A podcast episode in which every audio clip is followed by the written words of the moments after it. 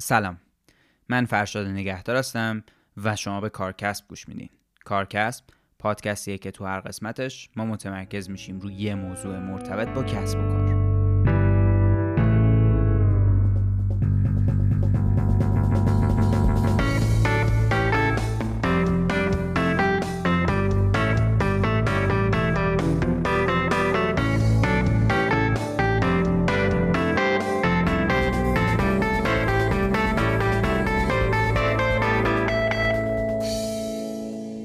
موضوع این قسمت از کارکسب رشد مقیاس پذیر یا سکیل آپ کردن شرکت هاست. من برای اینکه متمرکز بشم روی این موضوع دعوت کردم از آقای مجید کیانپور. آقای کیانپور مدیر منابع انسانی شرکت های توتال و هنکل در ایران بودن و به عنوان کارآفرین برتر تو صنعت مشاور مدیریت شناخته شدن و اینکه در حال حاضر ایشون مدیر عامل و بنیانگذار مجموعه شاپرک آبی هستند. مجید کیانپور رو خیلی‌ها به خاطر موضوعاتی مثل رهبری، منابع انسانی و منتورشیپ میشناسن. اما همونطوری که تو این اپیزود درباره این موضوع صحبت میکنیم، تمرکز ایشون توی چند سال اخیر علاوه بر این حوزه‌ها روی جا انداختن موضوع رشد مقیاس پذیر تو کشور بوده و توی این موضوع جزو افراد صاحب نظر توی کسب و کارهای ایرانن. طبق معمول هر اپیزود ما تو شروع از داستان مهمونمون میپرسیم، بعد متمرکز میشیم رو موضوع رشد مقیاس پذیر، از تعریفش میگیم، از نقش آدمو توی این موضوع صحبت میکنیم و به مهمترین نکات و چالش‌های این موضوع میپردازیم. بعد از تموم شدن این مصاحبه تو انتهای این اپیزود یه توضیحاتی من میدم و از یه سری اتفاق جدیدی که افتاده در مورد وبسایت و کانال یوتیوب صحبت میکنم و پیشنهاد میکنم که این اپیزودو تا انتها گوش بدین. من بیشتر از اینجا صحبت نمیکنم. خودم از این اپیزود خیلی چیز یاد گرفتم و اینکه بریم گپ و گفتمون با آقای مجید کیانپور رو در مورد رشد مقیاس پذیر بشنویم. خب ما امروز قراره در مورد رشد مقیاس پذیر یا سکیل کردن تو شرکت‌ها صحبت کنیم. مهمونمون آقای مجید کیانپور هستن، مدیر عامل و بنیانگذار شاپرک آبی. من خیلی خوشحالم که دعوتمون رو قبول کردین. خیلی خوشحالم که اینجا با هم نشستیم و قراره در مورد این موضوع صحبت کنیم و مطمئنم که موضوعاتی که راجبش صحبت میکنیم خیلی جذاب خواهد بود. مرسی فرشاد از اینکه دعوتم کردی. منم خودم خیلی ذوق و شوق دارم که ببینم چی میشه. به نظرم پادکست باحالی میشه. خیلی عالی. همونطور که میدونیم ما توی تمام قسمت‌های کارکسب متمرکزیم روی یه موضوعی که مرتبط با کسب و کار، ولی تو شروع همه اپیزودا به عنوان مقدمه داستان مهمونمون رو میپرسیم.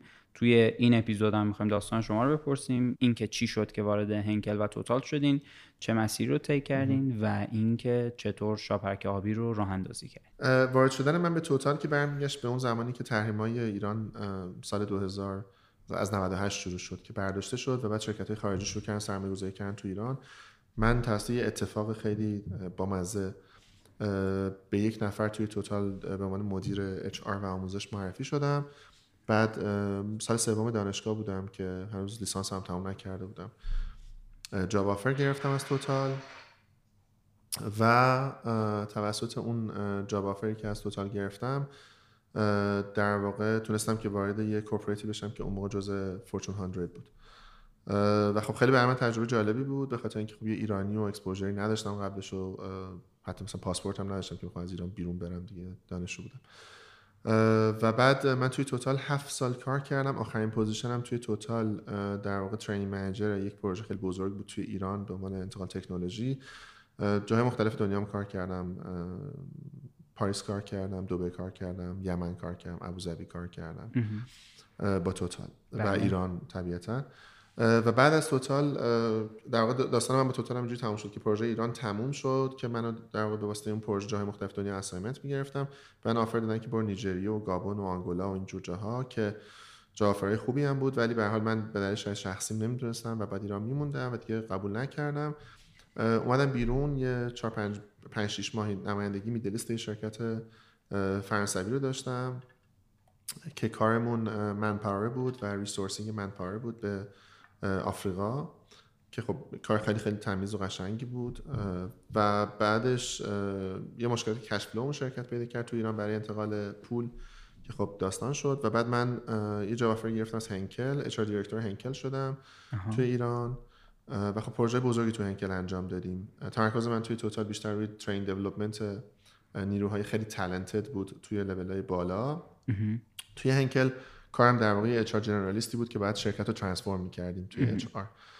ساختار شرکت رو عوض بدل کردیم، یه داون سایزینگ باحال داشتیم که حالا داون سایزینگ باحال خودش یه در واقع موضوعیه که اصلا مگه میشه داون سایزینگ یه چیز پروژه خفنی باشه، ولی خیلی خیلی پروژه خوبی بود. بیزنس مدل رو عوض کردیم، یه دو سه تا مرجر اکوزیشن بود، تو اونا بودم من و در واقع بعد از مثلا فکر کنم 3 سال خورده احتمالاً توی هنکل در واقع تصمیم گرفتم که از هنکل بیام بیرون و شروع کنم توی لول دیگری ببینم میتونم تو کسب و کار توی اشل دیگری کمک کنم. یعنی اون موقع 30 سالم بود خب، و 30 سالگی سنیه که خب تو فکر میکنی که 23 سالگی تو اکسپلور کردی و من واقعا این حس رو داشتم.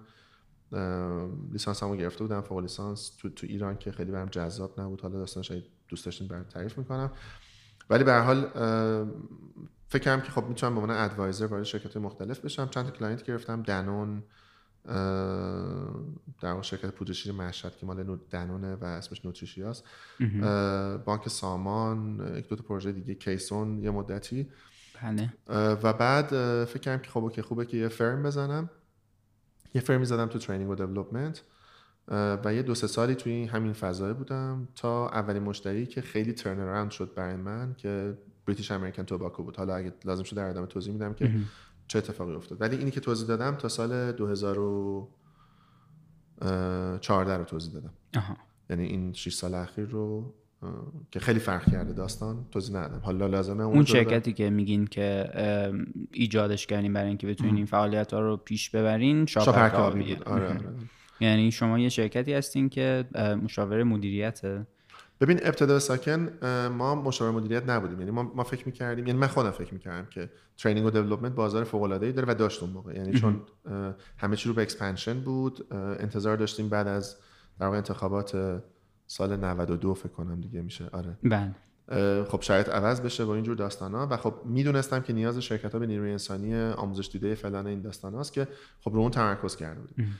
ولی خیلی زود من متوجه شدم که هم علاقه بندی خودم فقط کار کردن توی ترین دیولپمنت نیست، همین که بیزنسام توی ایران به چیز دیگه احتیاج دارن و اگه من قراره که توی ایران بمونم بهتره که برای خودم جذاب‌تر بود واقعا که کمک کنم که کسب و کارهای ایرانی توی اشل دیگه بتونن فکر کنن، حالا بیشتر اینکه فکر کنن.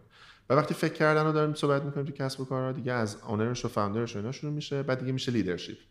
دیگه به خاطر همین وارد لیدرشپ دیولپمنت شدیم. ولی بعدش باز دوباره قصه جالب‌تری داره که چرا از لیدرشپ دیولپمنت الان رفتیم توی پروژه‌های اسکیلینگ آپ که اونم خودش خیلی خیلی داستانه با نمکی داره، حداقل برای خودم من که اصلا این پروداکت چی بود و چه ریفرم گرفت. ولی ما الان توی ایران در واقع فکر می‌کنم که اگه تنها نباشیم، حالا حداقل جزء 1-2 تایی هستیم که دارن کار اسکیلینگ آپ میکنن با استراکچر خیلی منطقی که شرکت رو ترن اراوند میکنیم، ترانسفورم میکنیم و ریزالت در میاریم خیلی تو کوتاه مدت. یه سری فرمولایی داره که در با متدولوژی این کار انجام میدیم.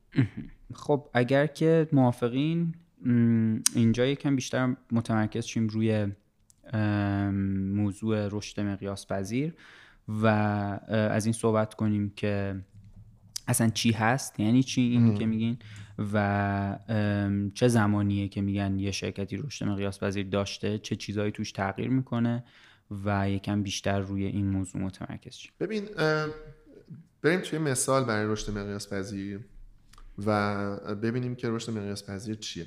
فرض کن که من یه زمین کشاورزی بخرم 1 هکتار، خب بعد فرض کنیم که توی شرایط آب و هوایی باشه که من بتونم هر چیزی توش بکارم، یعنی مثلا مرکبات، موز، نمیدونم گندم، جو، چغندر، سیب زمینی، گوجه فرنگی، هر چیزی.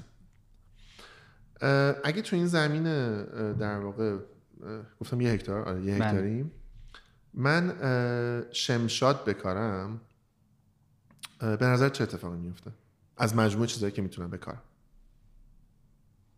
و چرا میگم شمشاد؟ اتفاقی که میفته اینه که فکر کنم دیگه ذره سخت ممکنه بتونیم بفروشینش. شمشاد نه دیگه، شمشاد میکارم بعد مثلا فرض کنیم ها که شمشاد اینجوری باشه یا اصلا با گلدون میذارم، بعد رشدش میدم، شمشادا رشد میکنن دیگه، بعد مثلا ارزش افزوده من توی اون کسب و کار میشه این که یه شمشادو کاشتم، رشد دادم، شمشادو میفروشم. به نظرت انتخاب بدیه خوبیه؟ من چون بازار شمشاد اصلا نمیدونم، نمیتونم بگم انتخاب بدیه انتخاب خوبیه، ولی فکر میکنم نسبتی که به سطح میتونین شمشاد بکارین احتمالاً کمه. اوکی. این در واقع مسئله اولیه کسب و کار هست. خب اولا که شمشاد خب ایده خوبیه، چون نباید بگیم پرایس پوینت، قیمت خوبی میتونه تو بازار داشته باشه. دو اینکه خب شمشاد انتخاب خوبیه به خاطر اینکه تو میتونی تو گل فروشیای خیلی خوب بفروشیش و میتونه هم بازار بی تو بی داشته باشه هم بازار بی تو سی. درسته، هم به مردم میتونی بفروشی تو خونهشون بذارن، هم کسب و کارا بفروشی. و خب اوکی، شمشاد یه گیاه 4 فصله. یعنی کسب و کار تو هیچ فصلی فروشش هم نمیافته. شمشاد شما تو زمستون هم یعنی برفروش نشسته. ولی یه موضوعی وجود داره، اونم اینه که به ازای هر یه شمشاد یه شمشاد گیرت میاد. یعنی شما یه شمشاد بزرگ میکنی. خب موضوع مقیاس پذیری در واقع از اینجا میاد که ما بتونیم یه شمشاد بکاریم و مثلا 8 شمشاد ازش برداشت بکنیم. خب یا یه شمشاد بکاریم و بعد مثلا 15 شمشاد ازش برداشت کنیم یا 200. حالا با این مثال فرض کنیم که تو اون آب و هوایی که گفتیم همه چی میشه کاشت، به نظر شما پرتقال بکنیم که بتونیم تعداد بیشتری ازش برداشت کنیم یا موز یا خرما؟ من خرما رو میدونم که تو هر آب و هوایی نمیشه کاشت. نه فرضمونه که میشه. فرض یعنی آب و هوا رو فاکتور بگیریم. الان پادکست من با تو شده. آره یه زن بعد آخه یه چیزی هم که داره این که احتمالاً اطلاعات شما نسبت به گیاهشناسی بیشتر نه نیست، واقعا هم مثال همین الان بزنم. خرما گفتین و دیگه خرما، موز و پرتقال. من باشم خیلی برام فرقی نمیکنه. خیلی فرقی نمیکنه. نمیدونم کدومو میشه کاشت که بهتر، چون قیمت اینا احتمالاً خیلی نباید فرق با هم بکنه. مثلا خرما شاید یه ذره گرونتر از پرتقاله. ولی حالا باز دوباره این موضوع بعدیش کسب و کار است. یعنی اگر پیدا کنن که میتونن یه چیزی بکارن که میوهی که ازش برداشت میکنن میتونه تعداد بیشتری باشه، احتمالاً اونو میکنن. بعد میبینن حاشیه سودش چقدره دیگه. میشه فرمول معروف اقتصاد، P ضرب در Q، پرایس ضرب در کوانتیتی، تعداد ضرب در قیمت. بله. که تو چجوری بتونی فروش بیشتری داشته باشی، حاشیه سود بیشتری داشته. بعد موقع میری سراغ این که خب خیلی خب قیمت مصرف کننده خرما و موز و پرتقال چقدر میتونی درصد مصرفش کنی و بکاریش و بفروشی و تولید کنی و همه این داستانا. موندگاری خرما البته زای بیشتر از بقیه است. موندگاری خرما بیشتر نگه داشته. ولی خب مثلا هر کدومشون یه مشکلی داره، چون این سه تا میوه که گفتیم هر کدوم میوه فصلی ان. حتماً. درسته، یعنی هم موز هم پرتقال هم خرما 4 فصله مصرفش، پرتقال هم میتونه باشه ولی خرما بیشتره. ولی به هر حال موضوع پرتقال در واقع اتفاقی که براشون میفته اینه که خراب میشن و بعد تو سردخونه گردوری و تازه نیست و از این داستان. ولی باز دوباره اشتباه بعدی که کسب و کار میرن توش اینه که اگه پیدا کنن که به جای شمشاد این یه چیزی بکنن که میوه بده، براشون مهمه که اینو بکارن. حالا اگه ما به یه فرمولی برسیم که یه چیزی رو پیدا کنیم، یه ایکسی رو پیدا کنیم به عنوان محصول، که این ایکس به عنوان محصول هم 4 فصل باشه، هم قیمت خوبی داشته باشه، هم حاشیه سودی خوبی داشته باشه، هم تعداد زیادی رو بتونیم بکاریم، قطعا اون رو انتخاب میکنیم. ولی یه چیزش کمه، این که خود اون کسب و کار خودش رو نمیتونه تکثیر کنه. خب یعنی این که اگر شما یه کسب و کاری تولید بکنی که تو خودش عین طبیعت بتونه زاد و ولد بکنه، خودش با خودش، فکر کن که مثلا ما دامداری داریم، بعد مثلا گوسفند نرماده داریم. اوکی، این خودش رو تکثیر میکنه. درسته، یعنی این تکثیر بیس قضیه خیلی فرق میکنه با این داستان. به خاطر همین اگر ما این گیاهی رو پیدا کنیم که این گیاه علاوه بر این که گل میده یا محصول میده، خودش هم بتونه خودش رو تکثیر بکنه، بعد دیگه گل رو زدیم دیگه. دقیقاً این مسیری که من توضیح دادم و بهش میگن رشد مقیاس پذیر. یعنی فرمولی که یا محصولی که یا سیستمی که یا بیزنس مدلی که مدل کسب و کاری که بتونه خودش رو تکثیر کنه. اگه این اتفاق بیفته ما به این میگیم رشد مقیاس پذیر. خب حالا این در چه صورتی اتفاق میفته که ما لزوما اون 10,000 هکتار برامون کفایت نکنه. اوکی، بتونیم بریم زمین بغلی و بغلی و بغلیشو بگیریم و خود این تکثیر بشه دیگه. ما به این میگیم رشد مقیاس پذیر. حالا چرا من رفتم سراغ این؟ دلیلش اینه که من اعتقاد ندارم که مشکل ما، شاید مثلا بخندن به من یا مثلا بگن آقا بی ربط میگه یا اصلا من اعتقاد ندارم مشکل ما تحریمه، یا من اعتقاد ندارم مشکل ما مثلا فرض کنیم که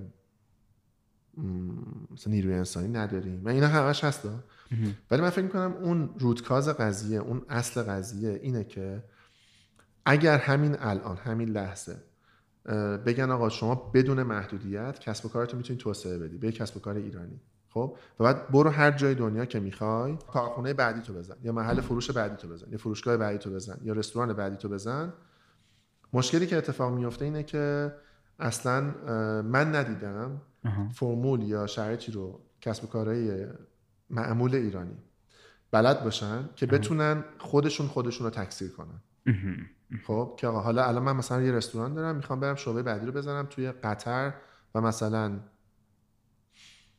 آفریقای جنوبی و مثلا شانگهای، حالا دارم سه جا رو میگم که مثلا لزوما ما ارتباط میتونیم همین الان لزوما این کارو بکنیم یا میشه کرد، ولی سیستمش رو کپی پیست کردن خیلی کار سختیه. مثلا فرض کن که یه رستوران ایرانی شما در نظر بگی خب که میخواد قرمه سبزی درست کنه تو قطر، خب اگه دفینیشنش رو قرمه سبزی باشه اوکی که تو قطر اول بازارش رو باید پیدا کنه که پیدا نمیکنه. اگه دفینیشنش رو پیتزا باشه که بتونه تکثیر کنه، چرا مردم باید پیتزا ایرانی بخورن؟ دقیقاً. خب اگه دفینیشنش رو یه چیز جنرالی باشه مثل کباب، گریل، خب یه عالمه رقیب داره، ترک و عرب یعنی لبنان. خب کجای بیزنس وایسینگ به معنی کسب و کار که بشه محصول درست رو تکثیر کرد و دوباره هم نریم اونجا از اول اسم و محصول و همه چی رو عوض بکنیم مثل استارباکس. این البته تو بیزنس هایی که تو ایران داره شکل میگیره و کار میکنه راحت تر خیلی نسبت به بیزنس، یعنی که یه چیزی بتونین انتخاب کنین که بتونه توی یه جایگاهی بشه، یعنی که این سه تا فاکتوری که گفتین رو داشته باشه. یعنی بازار ایران به نظرم خیلی بازار بکریه نسبت به مثلا همین مثالی که شما زدین که اگه یه کسی بخواد بره تو قطر یه همچین کاری بکنه، یا بعد حالا مثلا اگه بخواد قرمه سبزی بفروشه بازار نداره، اگه بخواد پیتزا بفروشه چرا پیتزا ایرانی کسی تو قطر بخوره، اگر هم بخواد مثلا کباب بفروشه خب چند تا رقیب جدی داره. اوکی.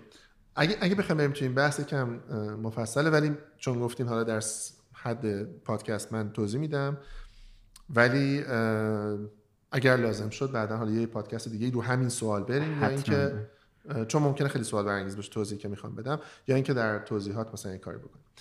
ببین الان ایلان ماسک به فکر اینه که بشر روی مریخ زندگی بکنه، مثلا گفته تا 2050 1,000,000 نفر آدم توی مریخ زندگی میکنه. اوکی حالا این کار میکنه یا نمیکنه خیلی نمیدونیم الان، بعد مثلا 2049 بشه ببینیم چقدر بهش نزدیکه، ولی فرض کنیم که میتونه این کار بکنه.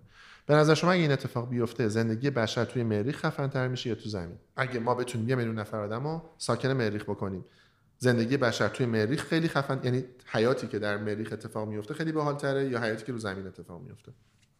خب اون حتما خیلی متفاوت تره واسه یه کسی که تجربه مثلا رو چی تاثیر داره رو همه المانایی که واسه زندگی یه آدمی وجود داره حتما تاثیر داره، حتما. یعنی شما ممکنه دیگه با ماشین نتونی برید سر کار، ممکنه مثلا همه چی تغییر میکنه، لایف استایلش چیز دیگه. آره حتما یه آدمی که ممکنه مثلا انقدر تغییرات رو خوشش بیاد خب حتما چیز جذاب‌تریه واسه یه کسی که دقیقا. حالا توضیحش مفصله، ولی ایلان ماسک داره این کار میکنه که زندگی بشر روی زمین بهتر شه. خب حالا این چه ربطی داره رو من با یه مثال دیگه توضیح میدم.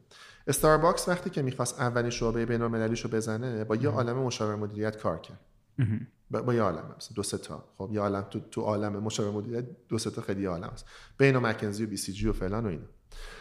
اون موقع مدیر عامل استارباکس هوارد شولز بود. بعد صورت مسئله این بود که آقا شعبه اولمون تو سیاتل، شعبه دوممون کجا باشه؟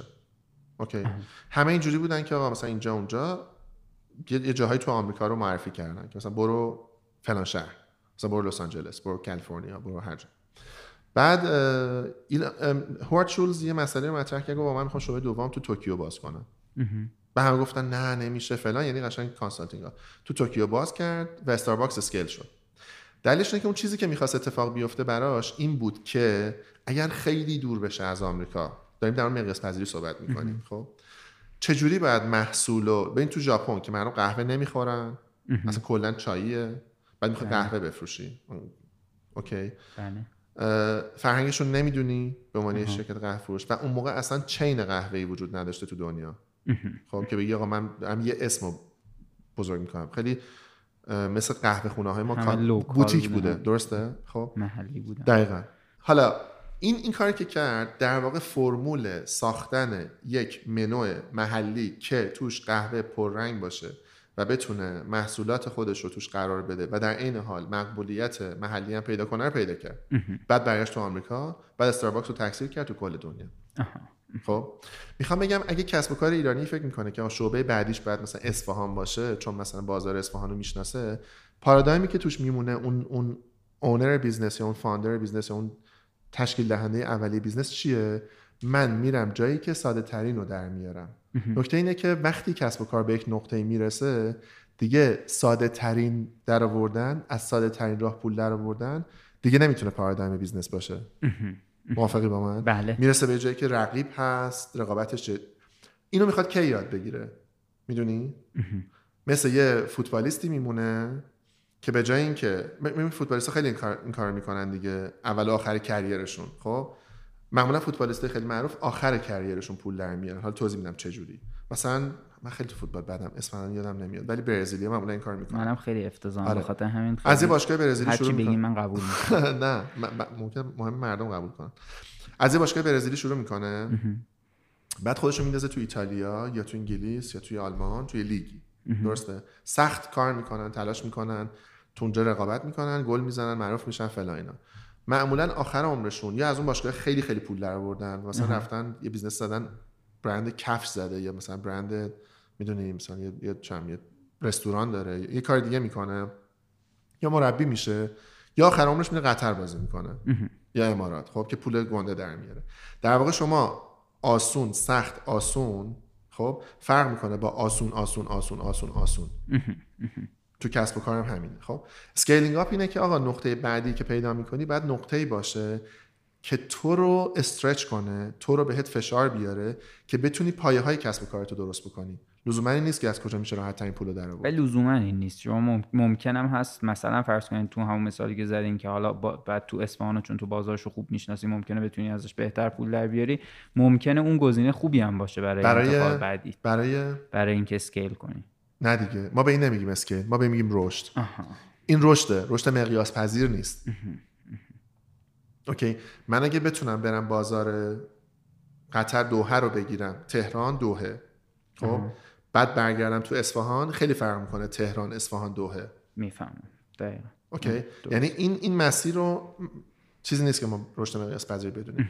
یک نکته دوم این که همه فکر میکنن آقا جمعیت ایران به اندازه کافی زیاده. من میگم نیست. خب ما 80 میلیون 90 میلیون 100 میلیون یا آمار دقیقی باید داشته باشیم که من ندارم جمعیت داریم. بله. این در مقابل حدود 7-8 میلیارد جمعیت زمین تقریبا صفره. بله. خب به خاطر همین اگه کسب و کاری به سرویس دادن به یه همچین جمعیتی داره فکر میکنه، قطعاً به یک کسری از این جمعیت میرسه. و ما نمیتونیم اقتصاد بزرگی داشته باشیم چون کل اقتصادو از نظر تولید و مولد بودن بستیم به یک پارادایمی به اسم مرزهای جغرافیایی ایران و بعد توجیهمون اینه که تحریم فلان این داستان است. خب ولی من کسب و کارهایی میشناسم که از ایران رفتن بیرون و فوق العاده خوب دارن کار میکنن و بزرگ شدن و دارن میتره کنن، ممکنه اسمش هم ما اصلا ندونیم. اوکی، یعنی میخوام بگم رشد مقیاس پذیر با رشد خیلی فرق میکنه. باز اون مثال شمشاد رو در بیاریم، تو ایران وقتی پرتقال پیدا میکنن میکارن برداشت میکنن ولی گیاه قابل تکثیر پیدا نمیکنن. اصلش هم سیستم مدیریته، چون شما اگه بتونی سیستم مدیریت داشته باشی خیلی خیلی میتونی خوب کار بکنی. من این مثال از توتال بزنم. توتال پروژه خیلی بزرگی برام داشت تو حوزه نفت و گاز و ساختن پالایشگاه‌ها و در واقع جلو رفتن توی پالایشگاه. چیزی که من ابزرو کردم و دیدم اینه که این هسته مرکزی خیلی کوچیک داشت در مقابل تعداد آدمایی که تو پروژه بودن.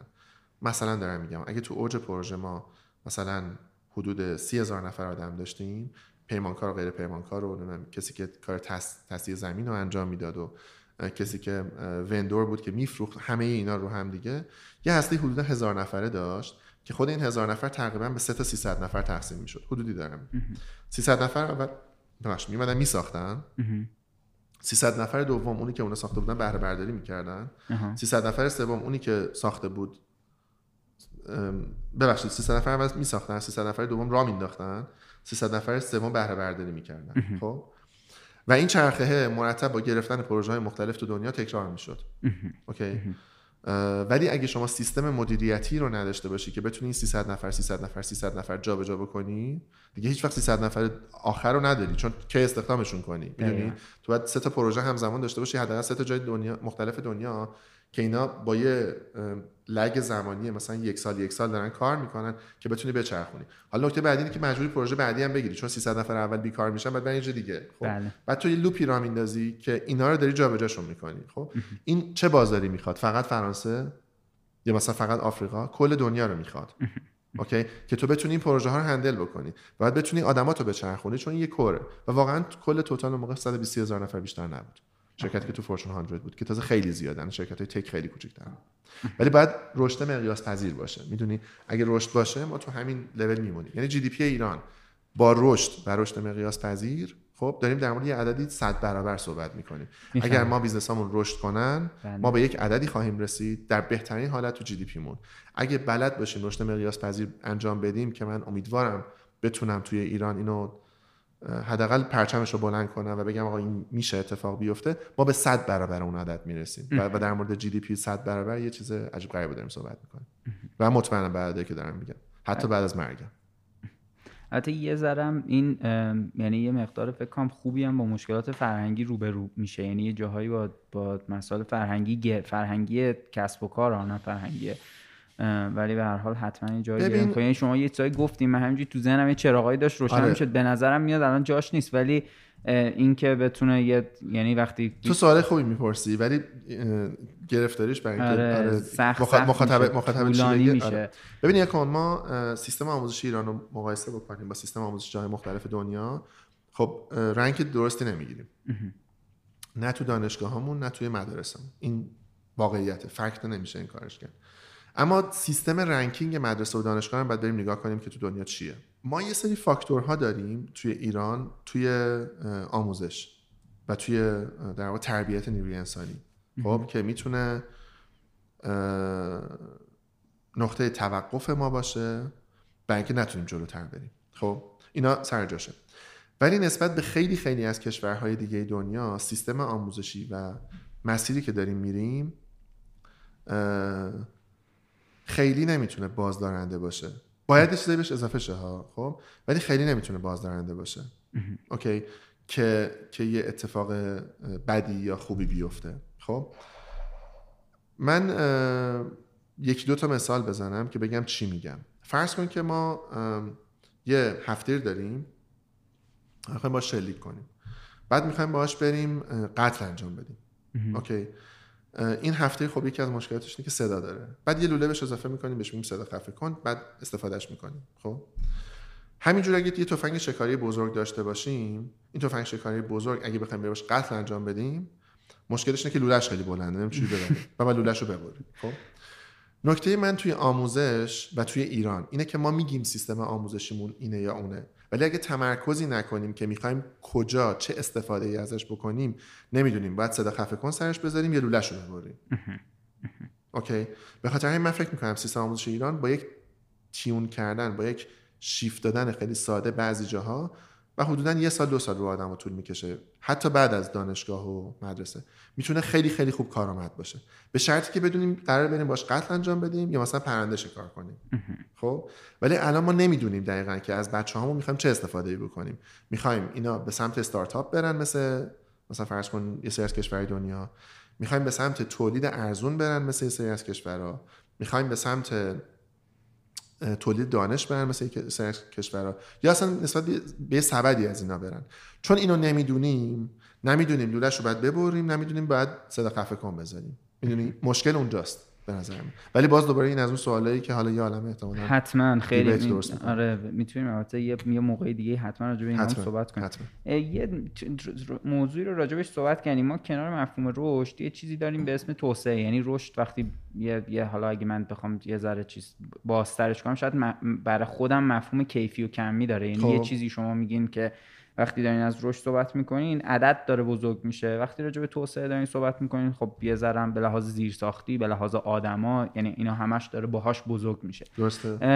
اون چیزی که راجع به رشد مقیاس پذیر صحبت کردین تا اینجایی که من متوجه شدم بیشتر تمرکزش رو اون عدد است، یعنی اینکه داره یه بیزنسی که داشته مثلا 100 تا تولید میکرده رو داره میکنه 1000 تا، داره میکنه 10000 تا یه جایی، و این بودن این پتانسیل واسه اینکه این بیزنس انقدر تولید کنه، یعنی از 100 تا بتونه بشه 10000 تا، بتونه بشه 100000 تا، بتونه بشه 1,000,000 تا و بتونه بزرگ شه.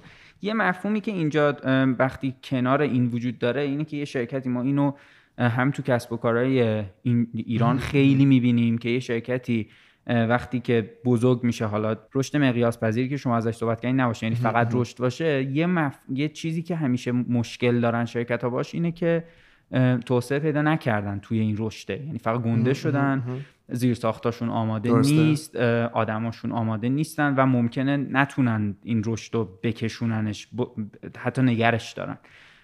یه ذره راجع به اینم صحبت می‌کنین که اون چیزی که راجع به رشد مقیاس پذیر دارین صحبت می‌کنین مفهوم توسعه یا مفهوم کیفی رشد هم توش وجود داره یا نداره؟ اوکی. من باز یه مثال دیگه بزنم که کمک بکنه که بفهمیم که رشد مقیاس پذیر شبیه چیه یا چجوری کار می‌کنه.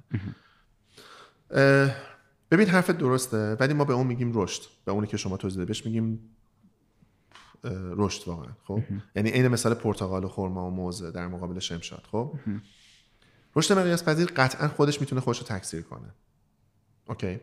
به خاطر همین سیستمی داره که یک سرش حتما توی فراینده، چه فرایندی منتها، فرایند مدیریت، فرایند حل مسئله، چون اینقدر مسائل داره عوض میشه که من اگه بزرگترین سیستم، مثلا حالا تو مثال نرم افزار فلان ERP رو نصب کنم، بله، یا یه نرم افزار مثلا فرض کن فلان مدیریت عملیات رو نصب کنم، ممکنه که این نرم افزار به هر دلیلی به خاطر اون شرایط اصلا کسب و کاره عوض بشه. خب مثل همین شرایطی که ما الان تو کرونا داریم می‌بینیم. به خاطر همین اون چیزی که اهمیت داره تو رشد مقیاس پذیر تیم مدیریتیه که بتونه مسئله حل کنه، هر مسئله‌ای رو. خب اینو داشته باشیم. اگر این تیمو درست بکنیم، این تو ساید پیپله. بله. این تیم مدیریت سر دیگه قضیهش اینه که بتونه فرآیندی رو درست کنه که با اون فرآیند بتونه مطمئن باشه که داره کسب و کار رو مدیریت میکنه. خب بله. این رو ما بهش میگیم فرآیند، ولی فرآیندی که داریم توی رشد مقیاس پذیر در موردش صحبت میکنیم بسیار متفاوته با فرآیندی که ما تو ذهنمون الان، به خاطر اینکه بیشتر فرآیند مدیریتیه، فرآیند گزارشگیری، فرآیند گزارش دهی، فرآیند واگذاری کار، فرآیند پس گرفتن کار، فرآیند کار کردن با مشاورین، فرآیند کار کردن با تامین کننده ها، فرآیند کار کردن با فروشنده ها، اینجور فرآیندهای مدیریتی که رفت و برگشتیه. خب و میتونه کار تحویل بده و کار بگیره، حالا چه به کارمندای شرکت، چه به بیرون، میدونی، چه به جاهای دیگه دنیا، چه پارتنرشیپ، چه مشارکت های مختلف. به خاطر همین این خیلی اهمیت داره. ولی توی مقیاس پذیر کردن کسب و کار که معمولا با کسب و کارهایی که کار میکنیم براشون و مقیاس پذیرشون میکنیم بعد از 20 تا 25 سالشون کار میکنیم که بتونیم مقیاس پذیرش بکنیم، نکته اصلی اینه، یعنی 20 تا 25 سال کسب و کار کرده باشه. این جاییه که ما معمولا واردش میشیم برای رشد مقیاس پذیر. خب در مورد کسب و کار 10 15 ساله هم 12 ساله میشه این کار کرد، ولی خب فرمولای متفاوتی داره و توی رهبری کسب و کار یه چیزای دیگه‌ای باید فیکس شده باشه. ولی حالا من مثالی که بخوام بزنم در مورد رشد مقیاس پذیر و اینکه کجا فراینده، کجا آدمه. بله. خب مثلا میذارن روی استیک. شما اگه استیک سفارش بدین، در واقع معمولش اینه که در واقع به شما سه تا حالت استیک رو اون کسی که داره ازتون سفارش میده پیشنهاد میده. میگه ریر که خیلی آب داره، میدیوم که نه آب داره نه خیلی برشته است، و well done که خیلی برشته است. بعد بین این دوتا ریر و میدیوم میگه میدیوم ریر. خب بله. از اون طرف هم میگه میدیوم well done. خب حالا دقت کن، ریر میدیوم، میدیوم well done، بعد میشه میدیوم ریر یا میدیوم well done. درسته. میدیوم که این وسط وایساده قابلیت تبدیل به well done و ریر رو داره. تو اسکیل اپ ما جایی وای میسیم که اگه قرار شد فتیله آدما یا فتیله پروسس رو زیاد کنیم، بتونیم زیاد و کم کنیم. یعنی هیچ وقت استیکمون رو کاملا آبدار یا کاملا برشته برنمی‌داریم. خب و حرکت کردن یک کسب و کار توی این مسیر باریکی که بتونه هر طرف بچرخه عین تناب بندبازی روی تنابه، میدونی؟ خب که لزوما همیشه جای سفتی پاشو نذاشته ولی داره اسکیل هم میشه. دقیقاً تونستم بگم؟ بله. یعنی جایی قابل تبدیل بین فرایند و آدما، چون بعضی از بیزنس ها خیلی روی فرآیند تاکید دارن، بعضی از بیزنس ها خیلی روی آدما تاکید دارن. خب اگر که یه موضوعی رو بخواید توی مسئله رشد مقیاس پذیر به عنوان اصلی ترین موضوعی که شرکت‌ها باید بهش توجه کنن یا مدیرای استارتاپ ها بهش توجه کنن، یا البته شما توضیح دادین که استارتاپ خیلی یعنی باید حداقل 10 15 سال از یه شرکتی 25 سال از یه شرکتی گذشته باشه تا ما بتونیم بریم سراغش برای اینکه بریم سراغ رشد مقیاس پذیر. ولی اگه بخواید یه موضوعی رو مثال بزنین که در واقع بیشترین توجه و مدیران باید بهش بکنن یا رهبرای کسب و کارا باید بهش بکنن، به نظرتون چیه؟ اوکی، آدما. بله. موضوعش آدماست. خب من فکر کنم یه آدما باید بشه. موضوعش آدماست. ببین من گفتم معمولاً کسب و کاری معمولاً که یعنی مثلا در اکثر مواقع هست موارد استثنایی که باز میتونیم در موردش صحبت بکنیم، ولی اکثر مواقع شما برای اینکه یک چیز مولدی توی یک بیزنس قرار بدی بهترین راهش اینه که روی آدما تمرکز کنی. چون آدما سیستم به ذات مولدی هن. حالا خلاقیتشون، نوع حل مسئلهشون و هر چیز دیگه. این واقعیت رو اگه در نظر بگیریم، توصیه میکنم حتما شاید دیدین یا خوندین کتاب از خوب به عالی جیم کالینز رو بخونین و سایت خود جیم کالینز هم فالو کنین. فیل کالینز نه، جیم کالینز. خب فالو کن و دنبالش کن. اونجا یه مفهومی وجود داره، یک تحقیقاتی کرده و اینا که اصلا نمیخوام برام واردش بشم چون حتما شنیدین داستانشون، اگه نه هم که حتما بریم بخونین. و خب یه مفهومی داره به اسم first who then what، اول کی بعد چی. توی کسب و کار مقیاس پذیر اگر شما سیستمی رو بسازید که بتونید آدمایی رو پیدا کنید که اون آدما خودشون مولدن و اون آدما میتونن قدم بعدی شما رو ببینن و بسازن و اجراش بکنن، شما یک کسب و کار مقیاس پذیر ساختین. خب و اینو من توی خیلی از کسب و کارها دیدم. مثلا شرکت فورد میخواد از آمریکا بره بیرون. بله. خب بعد با اون مثالی که زدیم میخواد مزرعه بعدیشو پیدا کنه و بسازه و رشد کنه. بله. فرض کنیم که این مثال اصلا واقعی نیست. خب فرض کنیم که میخواد بره توی هنگ کنگ و فورد بفروشه یا اصلا میخواد کارخونه فورد رو بزنه. میره اونجا و کارخونه شروع میکنه تأسیس کردن.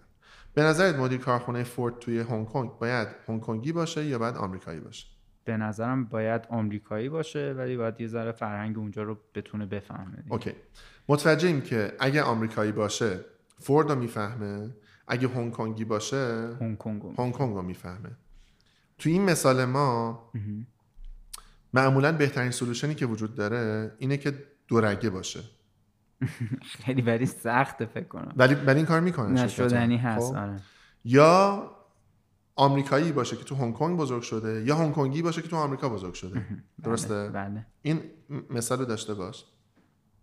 وقتی میگیم آدما باید ویژگی که باید داشته باشن اینه که باید بتونن آمریکایی باشن که تو هنگ کنگ بزرگ شدن. خب متخصصی باشن که بیزنس ما رو میفهمن.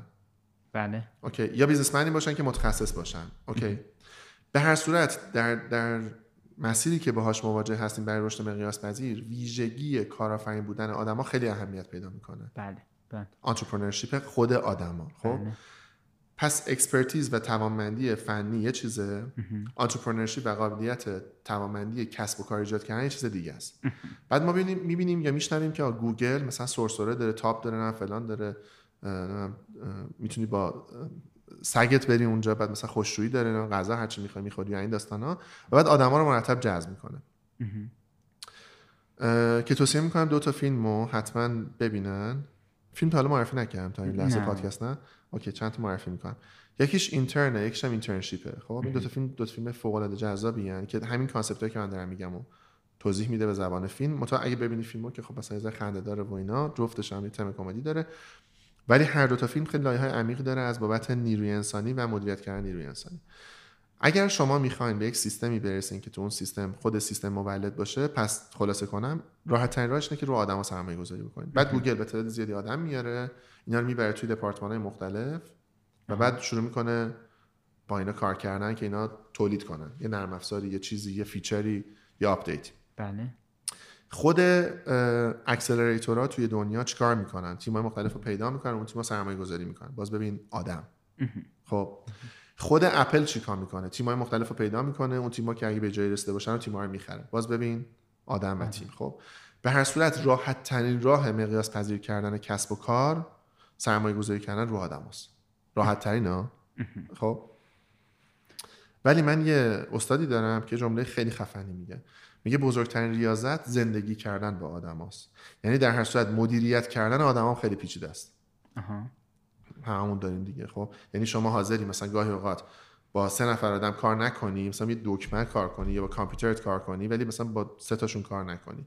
ولی اون چیزی که مهمه اینه که کامپیوتر مولد نیست ولی آدم مولده. خب شما اگه فرق این دو تا رو بفهمی، بعد میفهمی که آقا لیدرشپ یا توسعه مهارت‌های رهبری اصل کسب و کاره، میدونی اصلا فرعش نیست یا مثلا یه چیزی نیست که تو باید بلد باشی. خب مهمتر از محصول، واقعا به نظر من مهمتر از محصول و مهمتر از مارکتینگ و مهمتر از فروش، توانمندی رهبری کردن آدماست، چون اونان که میفروشن و میدونی مولد اونان دیگه. خب به خاطر همین موتور مولد آدمان، اسکیل اپ روی آدما میچرخه. به حال میدونی ویژگی تمرکز کردن روی رهبری کردن آدما خیلی خیلی اهمیت داره. حالا رهبری کردن آدما چیه؟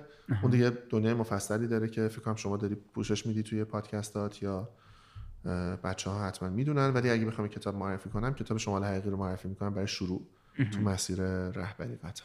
خب اگر که بخوایم یه جمع‌بندی داشته باشیم، توی شروع از داستان در واقع خودتون، داستان شاپرک آبی چه شکلی شکل گرفته گفتین، اینکه رشد مقیاس پذیر چیه صحبت کردین، یه سری مثال زدین مثل اون باغ شمشادا یا اینکه پرتقال بکاریم یا اینکه یا هیچ کدوم و اینکه چجوری بتونیم در واقع اینو توی مقیاس خیلی بزرگتر از اون چیزی که داریم راجع بهش صحبت می‌کنیم توسعهش بدیم و در واقع رشد مقیاس پذیر بکنه. چند تا مثال از استارباکس دادین، از اینکه چطور میشه یه بیزنسی رو، یعنی اون جایی که برای شما بهترین فرصت، راحت ترین فرصت ممکنه، یعنی حتما بهترین گزینه برای رشد مقیاس پذیر نیست.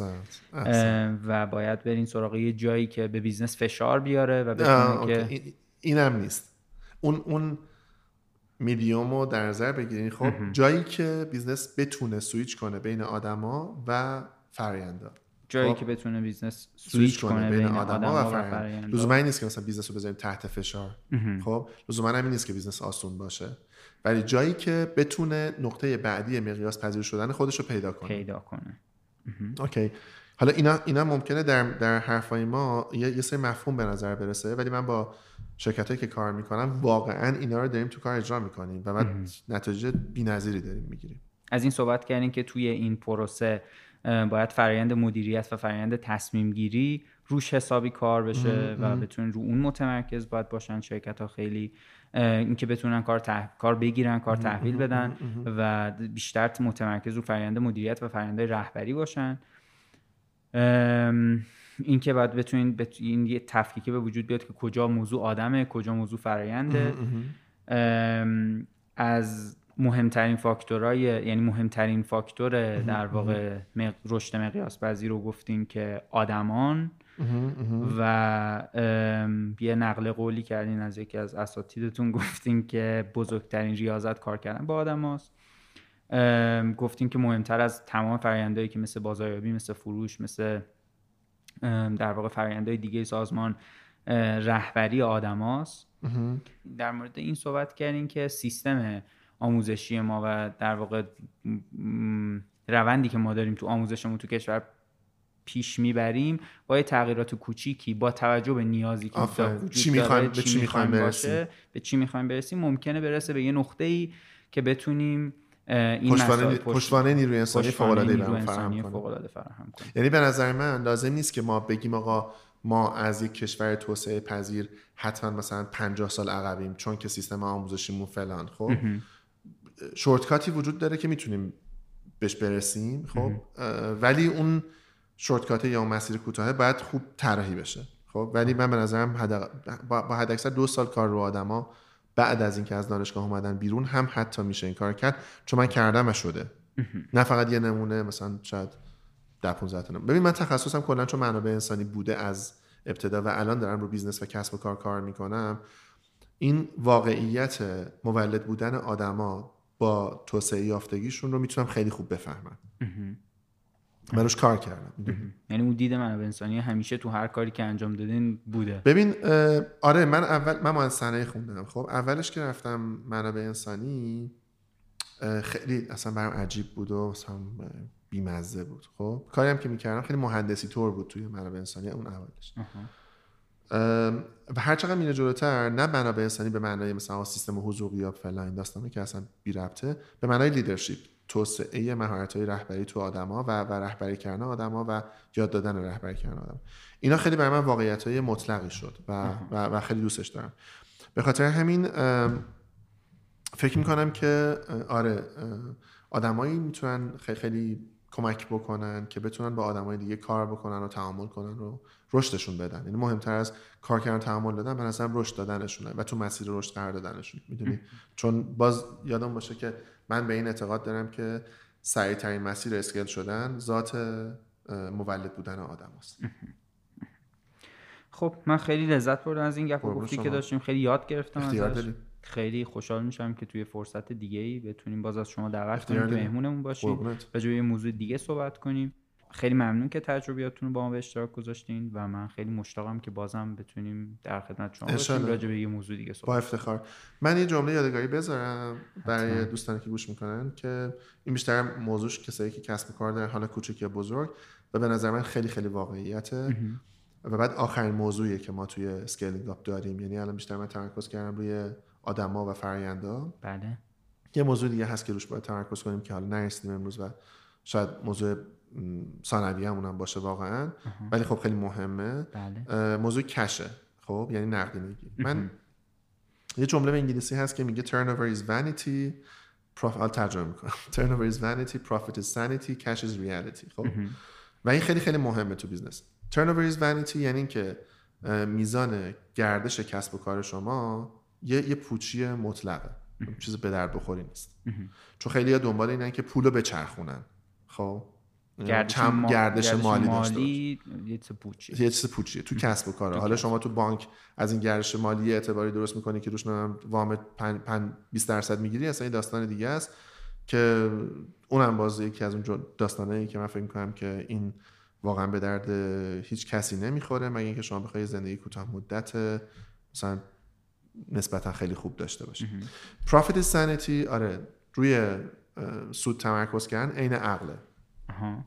خیلی خوبه عین عقله، ولی داستان اینه که حقیقت و واقعیت یک کسب و کار مقیاس پذیر روی کش و نقدینگیش سوار میشه. cash is reality.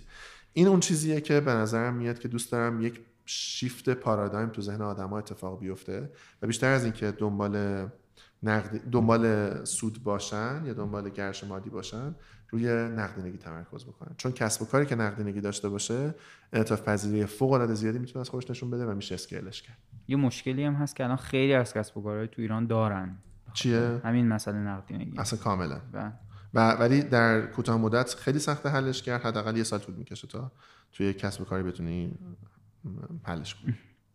خیلی ممنون. مرسی از تو. قربونت برم. امیدوارم همون چیزی که گفتم توی فرصت دیگه بتونیم دوباره در خدمتتون باشیم. حتما با افتخار اگه که بتونم مفید باشم. حالا ببینیم فیدبک این پادکست چی میشه. امیدوارم که دوست داشته باشن دوستان شما. خیلی ممنون که به ما گوش کردین. متشکرم که حالا به هر دلیلی پای این پادکست نشستین. لطف کردین به شخص من و امیدوارم که هر جا که هستین کسب و کارتون پر از برکت باشه و ترجمه لغت برکت توی ادبیات قدیمی ما تو زندگی روزمره فعلی ما میشه رشد مقیاس پذیر. خیلی عالی. آخر داستان. مرسی. خیلی ممنونم. مرسی. متشکرم از تو. مرسی. خداحافظ.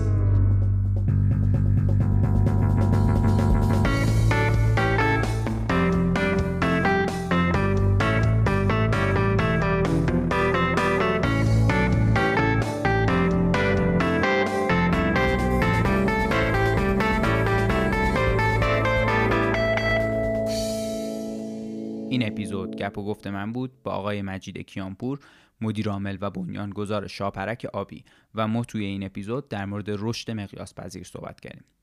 اگر کسایی رو اطرافتون میشناسین که ممکنه به موضوعاتی که ما توی کارکست راجبشون صحبت میکنیم علاقه‌مند باشن، لطفاً ما رو بهشون معرفی کنین، و اگر این افراد با فضای پادکست کمتر آشنان، لطفاً براشون یه پادگیر نصب کنین که بتونن چه به کارکست و چه به پادکست‌های دیگه فارسی گوش بدن.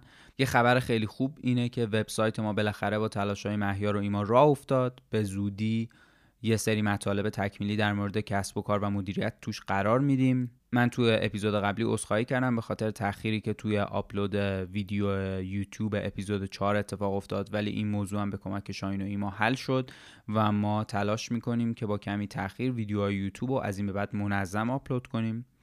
کارکست رو میتونین هر جایی که پادکستاتون رو گوش میدین، مثل اپل پادکست، گوگل پادکست، کست باکس، استیچر، انکر و همچنین تو ناملیک، تلگرام و اسپاتیفای با سرچ کردن کارکست با 2 تا A، یعنی KAAR CASB بشنوین، یا اینکه فارسی ما رو سرچ کنین کارکست. برای اینکه نظرتون رو با ما مطرح کنین یا اینکه هر نوع انتقاد یا پیشنهاد یا مشکلی که می‌بینین رو بهمون بگین، بهمون ایمیل بزنین. ایمیلمون هست info@carcast.com، کارکست بهش همونجوری نوشته میشه. خیلی خوشحال میشیم اگه ما رو تو شبکه‌های اجتماعیمون دنبال کنین. اینستاگرام، توییتر، لینکدین، کانال تلگرام و یوتیوب کارکست رو میتونید با سرچ کردن کارکست همون شکلی با 2 تا A، یعنی KAAR CASB پیدا کنید. لینک تمام شبکه‌های اجتماعی و وبسایتمون رو توی توضیحات این اپیزود میتونید پیدا کنین. تمام کارهای گرافیکی که از کارکست میبینین کار ایما میرزا علی خانیه و آرش افشار توی اجرای طرح کمکش میکنه. تمام ویدیوهایی که میبینین، چه یوتیوب و چه تیزرها، رو شاهین بهنامیان ضبط و ادیت میکنه. موزیک این فصل رو رها ثابتی ساخته. تمام اپیزودها رو نامی جمشیدی مقدم تنظیم و ادیت میکنه.